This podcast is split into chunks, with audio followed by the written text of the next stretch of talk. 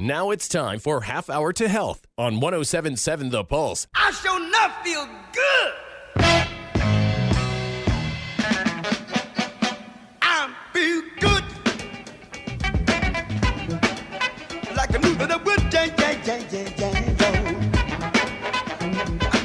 Good morning and welcome to Half Hour to Health. I'm Dr. Stephanie from Crossroads Chiropractic, and we are talking concussions this morning. In the studio with us, advocate and author Amy Zellmer, and also Brooke Mills, my daughter, and founder of National Concussion Awareness Day. Thank you, ladies, for being with us. Thank you.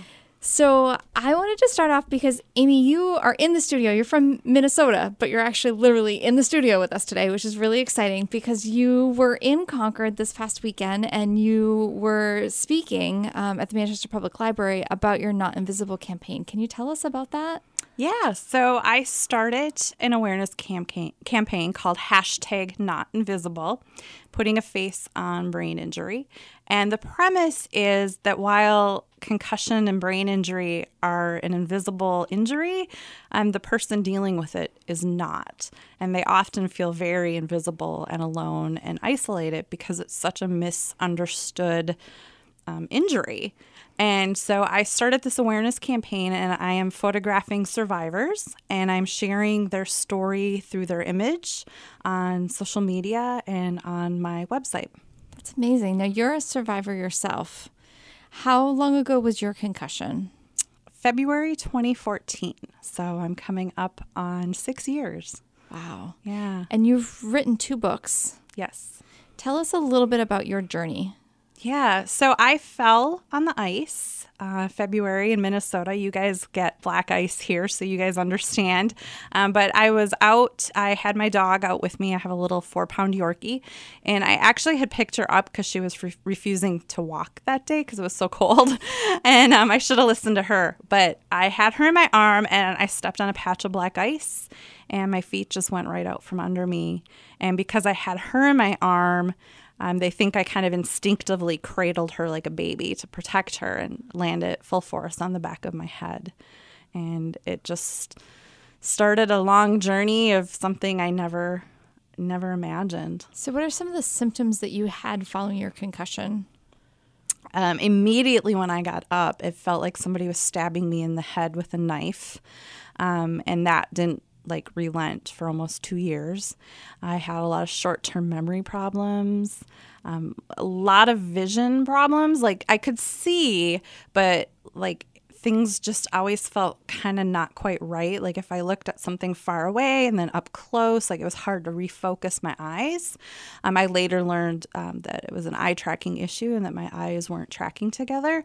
Um, but that was really challenging because I was a photographer. So when you use your eyes for your for a living, you're very in tune with your vision. So that was a really that was probably the biggest challenge for me was the vision issues. Um, but then dizziness, balance problems. I'd constantly walk into like the door frame or the wall or or the chair because you just kind of misjudged your depth.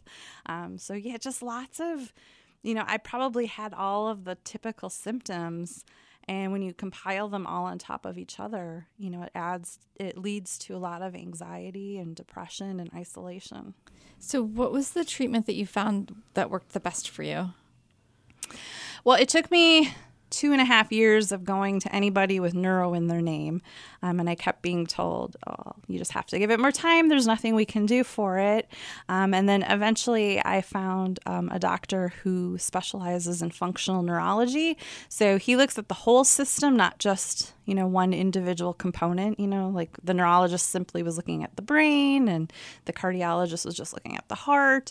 Um, he looks at the entire system. And he was the one who um, figured out my vision stuff that my eyes weren't working that i had nystagmus and that's what was causing a lot of my dizzy imbalance problems so yeah So, it was a long journey for you. it was a very long journey And now you're here in New Hampshire. You shared you shared your story and and your campaign, and you've also done a, a lot of work throughout the country. Mm-hmm. Where are some of the states you've traveled to? Oh gosh, I've been to a lot of states. That's a trick question. Um, I've covered a lot of the Midwest. I've been up in New England. I've covered a lot of the states up here. Um, I just keynoted in Vermont this past week. Um, I have spoken in Maryland, Washington, D.C., uh, the Midwest, I, uh, the Southwest, like Arizona, California, Utah. So, as yeah. you travel around, what do you think is the one thing that people misunderstand most about brain injury?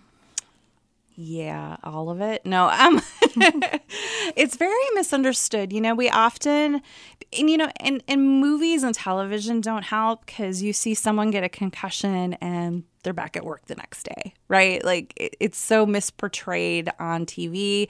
You see athletes back on the field the next week.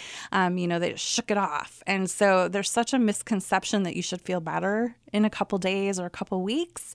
And in reality, a lot of people will struggle for months or years. Um, and I just really think that that part is really misunderstood and the level of fatigue that comes from dealing with all the symptoms. Mm-hmm. Mm-hmm. Now, Brooke, you've been raising awareness of concussion since your concussion. Was it also in 2014? It was March of 2014. You guys were just destined to meet each other. Apparently, I, I didn't really piece it together until I just heard her say that that we had it very very close to each other where our lives completely changed the path that we were that we were on. mm-hmm. Now you're coming up on almost six years as well. Yes.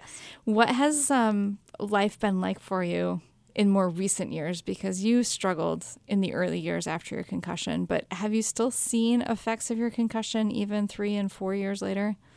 I definitely continue to see effects of it.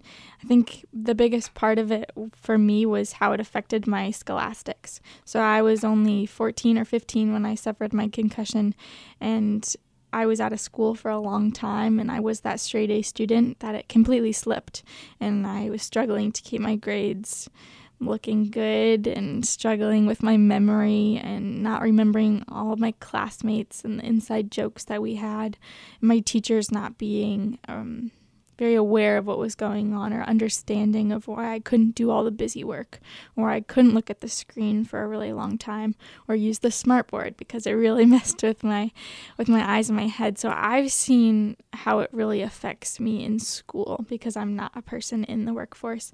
Now I'm in college. I'm in my third or fourth year of college right now. I'm looking to become a chiropractor, just like you. And um, I continue to see that I have problems with my memory. Memorization is my least favorite thing in the world, and I have to do it every single day. Um, so it's a constant reminder that I had a concussion. Mm-hmm. Now, you just reconcussed yourself since being in South Carolina. Yes. Total accident. What happened? I um I was visiting some family friends and kind of babysitting two of the kids while we were at the Great Wolf Lodge in North Carolina. Um, and if you're not familiar with what the Great Wolf Lodge is, it's like a log hotel that's really fun for kids and they have these little wands but they also have water parks. And so we were in the water park and um, one of the younger girls dumped one of the small buckets of water on me and it was a lot more forceful than i thought the water was going to be. And i kind of ducked my head down and walked forward into a pole really quite hard. It made that like ringing sound. Like I felt like I could have been in a movie where it went boing. and I immediately had this huge egg on my head. Um, and my concussion from years ago, I was kicked in the head, so I had a black eye. Um, so both of my concussions have left me with some visible um, injuries, but most of the symptoms I felt were or the dizziness, the headaches. I've also been super nauseous ever since that um, that headache, that head injury, where I never felt nauseous from my first concussion. So that was probably the biggest thing that differed between those two injuries. But I saw the headaches and the memory issues come back even worse. And you also noticed that the you were noise sensitive this time because I remember you talking to me saying Was I really? it's so noisy in here. yes, it was a water park, and I actually do remember it being super loud, always in the lobby and everywhere, because it was a hotel filled with children. Um, and I just wanted to leave because it was so loud. Um, but also, with my first concussion, I didn't have that noise sensitivity. I was mostly sensitive to light. Um, but I still enjoyed being able to listen to music, knowing that it didn't give me a headache. Mhm. So it's it's a good point to notice that no two concussions are the same and that Mhm. the symptoms can really vary from person to person or from concussion to Person- concussion in that same person. Mhm. Um, so you started National Concussion Awareness Day four years ago. Yes. Um, tell us a little bit about that because that was just happened last month. Yes. It's on the third Friday of every September. I chose a Friday because I was in high school and it was always kind of the Friday football games. And I felt like it was a great day to be able to get into schools for students to be able to be talking about concussions and why they need to be taking them seriously. That was one of my biggest missions as creating National Concussion Awareness Day was to have people sit at the dinner table and talk about it and to share their story on social media so that other individuals were aware that their friend or family member had suffered a concussion and that they were more aware of the signs and the symptoms and those other individuals who had suffered a concussion didn't feel as alone and they got to hear some other unique stories. Every single concussion story is so unique and quirky in its own way um, and it's, it's important to share that when we're not always sharing those negative impacts that happen in our lives on social media Mm-hmm. No, people can see some of what people shared on National Concussion Awareness Day on the Facebook page, which is National Concussion Awareness Day yes on Facebook. hmm You can also search the hashtag National Concussion Awareness Day on Instagram, and it'll show every um, post that anybody had posted hashtagging National Concussion Awareness Day. Awesome. We've got to take a break. We're here on Half Hour to Health, and we're talking about concussions with Amy Zellmer, an advocate, and Brooke Mills, also a concussion awareness advocate. Stay tuned. We'll be right back.